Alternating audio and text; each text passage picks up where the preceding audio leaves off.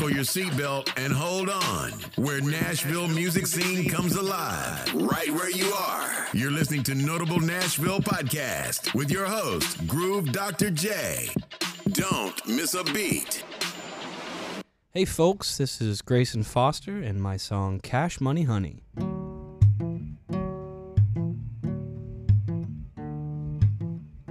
We could quit now, we could keep going. Could live all our lives with the shoes untied. If we don't look down, there's no way in knowing.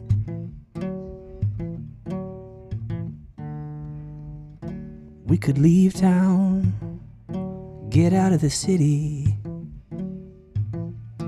We could pack all the things that mean something, take a ride to the other side in your manual mini.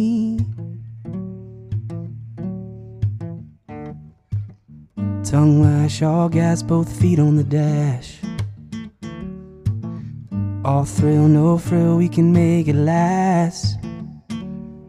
Say what you wanna say, we pay our bills in cash money. Honey.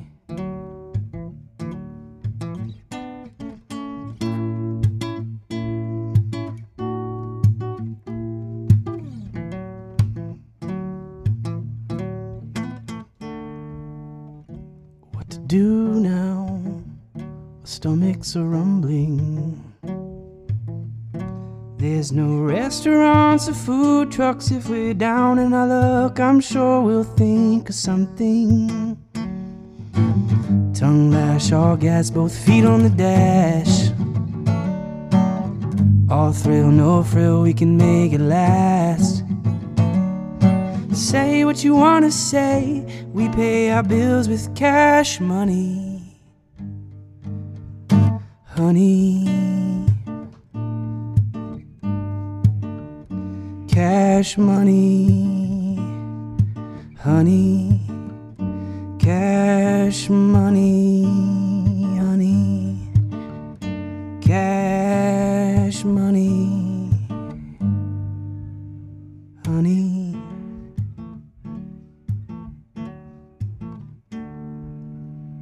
All right, everybody. Thanks for tuning into Notable Nashville Podcast. Today's guest is Grayson Foster. Thanks for joining us today. No problem. Happy to be here. And uh, so that that song that you just played, "Cash Money Honey," um, you released that what 2021? Was that one of your older releases? That was yeah. That was that was the uh, one of the good things like that came out of the pandemic for me. I think. Cool, cool. That little outlook on life and a song and a video. Oh, so you put out a music video for it too? Yeah, we did. Um, my best friend um, uh, from like kindergarten and I have a film company, and um, I do the sound, and he does the directing. And we decided to make a video, so we went out to uh, the Mojave Desert and shot a video. Oh, wow. Yeah. That's awesome.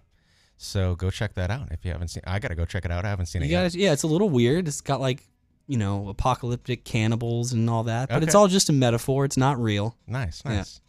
Um, so I wanted to bring up, uh, you were, so you are not from here. You're from the Carolinas. Uh, we talked a little bit before, like you bounced around between North Carolina and South Carolina. So, uh, what, what brought you to Nashville or how, how long have you been here? Um, yeah, so I grew up in Charlotte, North Carolina, which was a great place to grow up, and then went to school in Clemson, South Carolina. Go Tigers!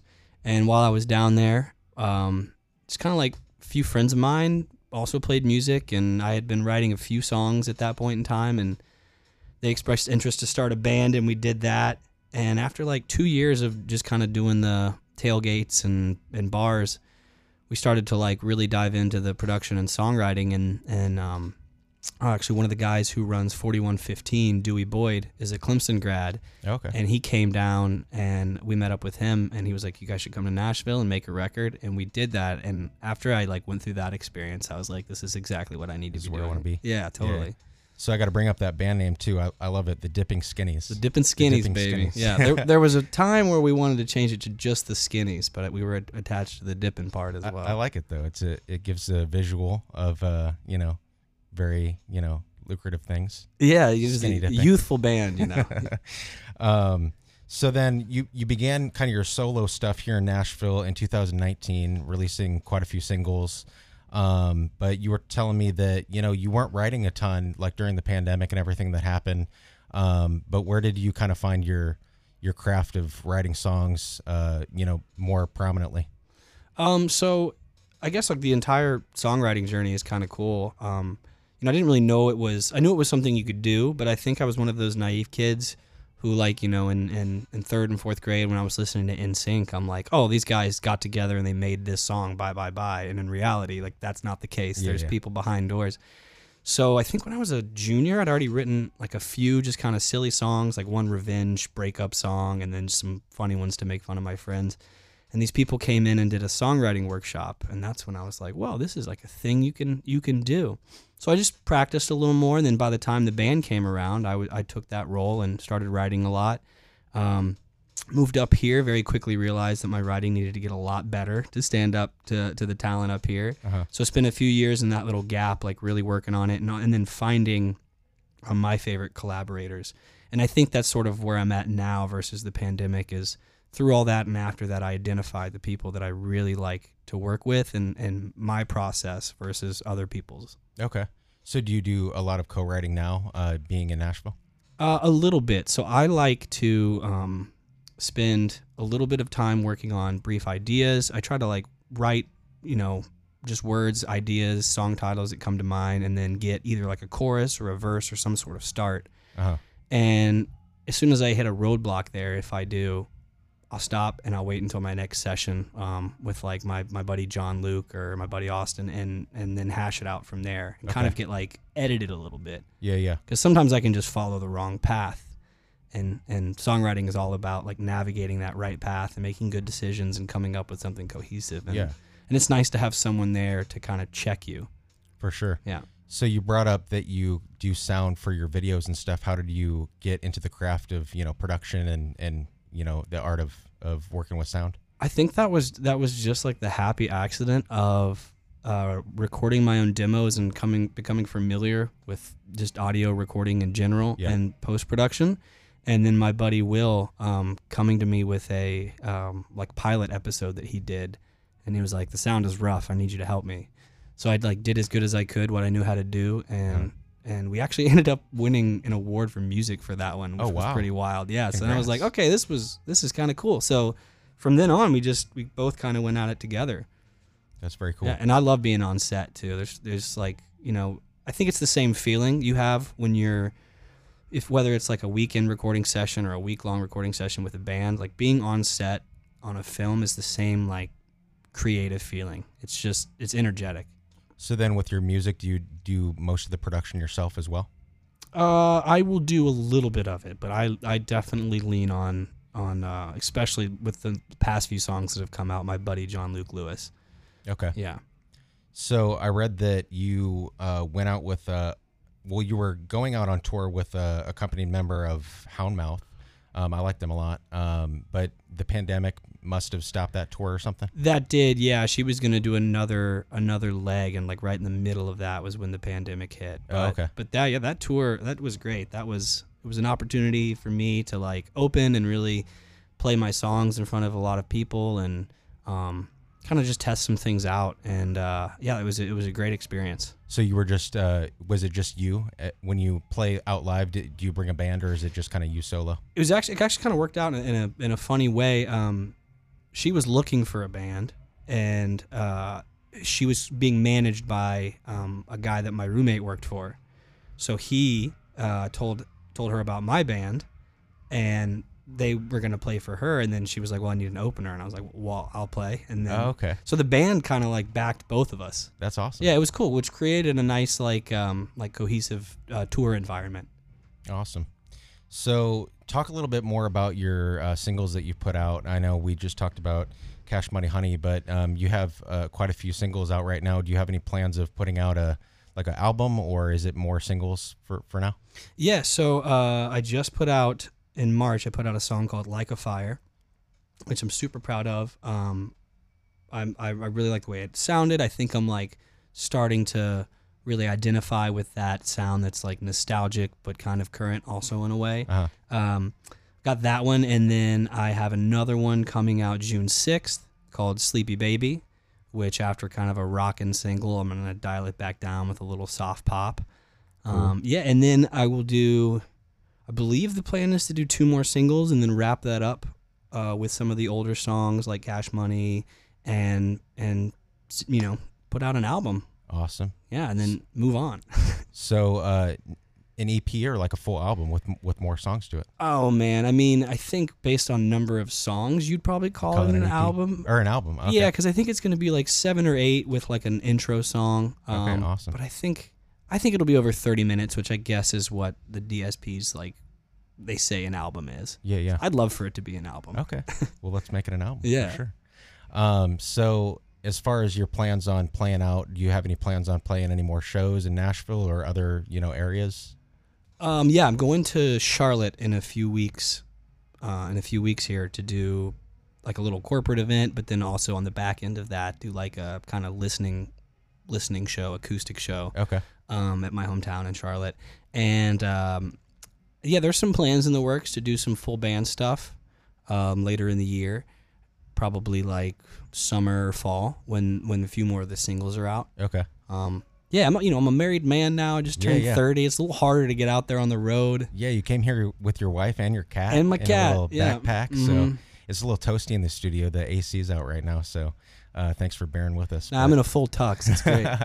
yeah, I texted you. I was like, "Wear summer clothes." You're like, "Dang, I was planning on wearing a, a full tux." So Radio's it's a formal attire. So Um, yeah, exactly. Um, so uh, when you do you go to a lot of shows out in Nashville, like living here? Do you what kind of music do you go out and like listen to? Um, you know, I- feel like I listen to just kind of like the demos my friends are making a lot of the time. Uh huh. Um, I actually worked at the old Family Wash when it was still going on. Oh, okay, cool. Um, and I think the last few shows I've actually gone to see with Bree Kennedy. I went to see Bree. Um, she's great. And uh, let's see. But no, I don't really. I don't go to a lot of to a lot of shows. no, no. Well, I don't, because that means usually means that I can't play golf, and I like doing that. oh, you're a golfer. Oh, I love it, yeah. nice. Did you watch the Masters? Yeah, as much as I could. Yeah, yeah. Yeah. I always I, I like watching golf. People sometimes say it's so boring, but it's it's it's calming to me. It's to very watch. peaceful. Yeah, especially that one. That one's that one's built different. for sure. Well, uh, Grayson, thanks so much for stopping by. Uh, would you want to maybe play the new single that you ha- that you have coming out? I'd love to. Yeah, little right. sleepy baby. Sleepy Baby, is that what it's called? Yeah, sleepy All right, baby. Sweet, let's hear it.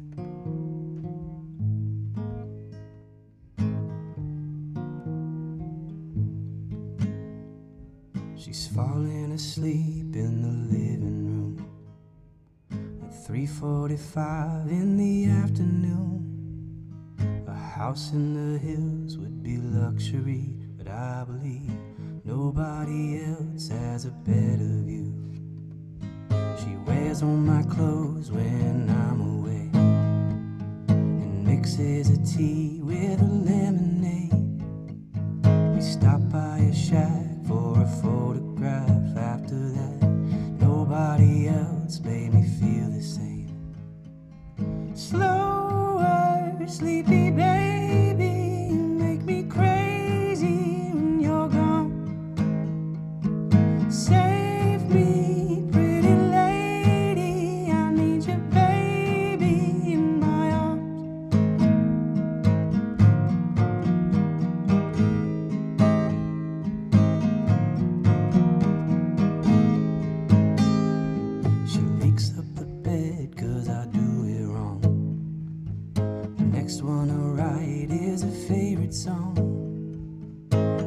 Every word all too well. I can tell that she's gonna be my everlong. Slower,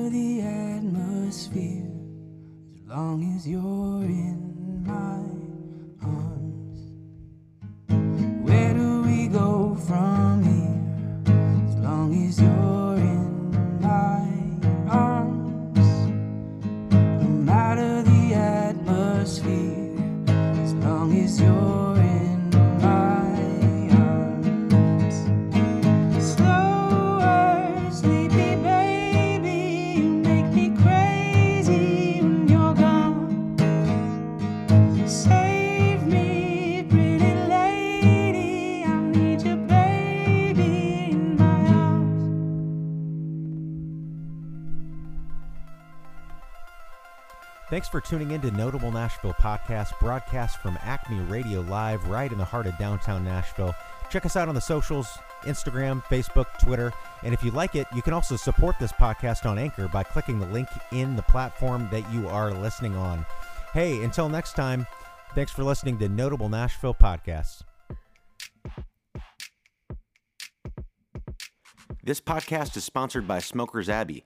They've got everything you could want craft cigars, quality pipe tobacco, a huge liquor and draft beer selection, everything you need to find rest for your soul. Smokers Abbey has two locations around the Nashville area, one right in the heart of East Nashville and the other over in Gallatin, Tennessee. So what are you waiting for? Head over to Smokers Abbey today. They're open late.